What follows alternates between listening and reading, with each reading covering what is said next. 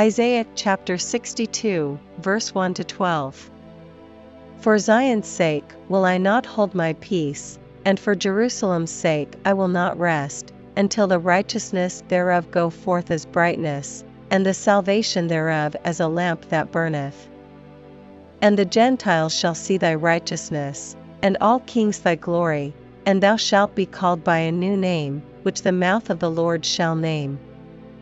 Thou shalt also be a crown of glory in the hand of the Lord, and a royal diadem in the hand of thy God.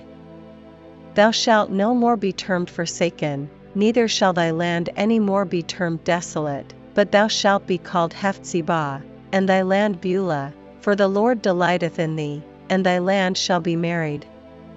For as a young man marrieth a virgin, so shall thy sons marry thee, and as the bridegroom rejoiceth over the bride, so shall thy God rejoice over thee.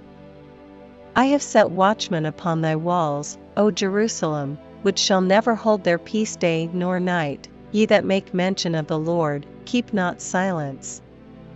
And give him no rest, till he establish, and till he make Jerusalem a praise in the earth.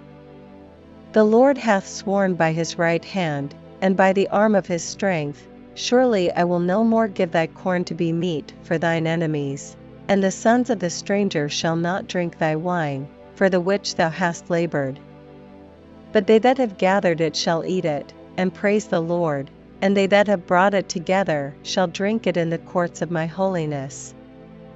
Go through, go through the gates, prepare ye the way of the people, cast up, cast up the highway, gather out the stones, lift up a standard for the people.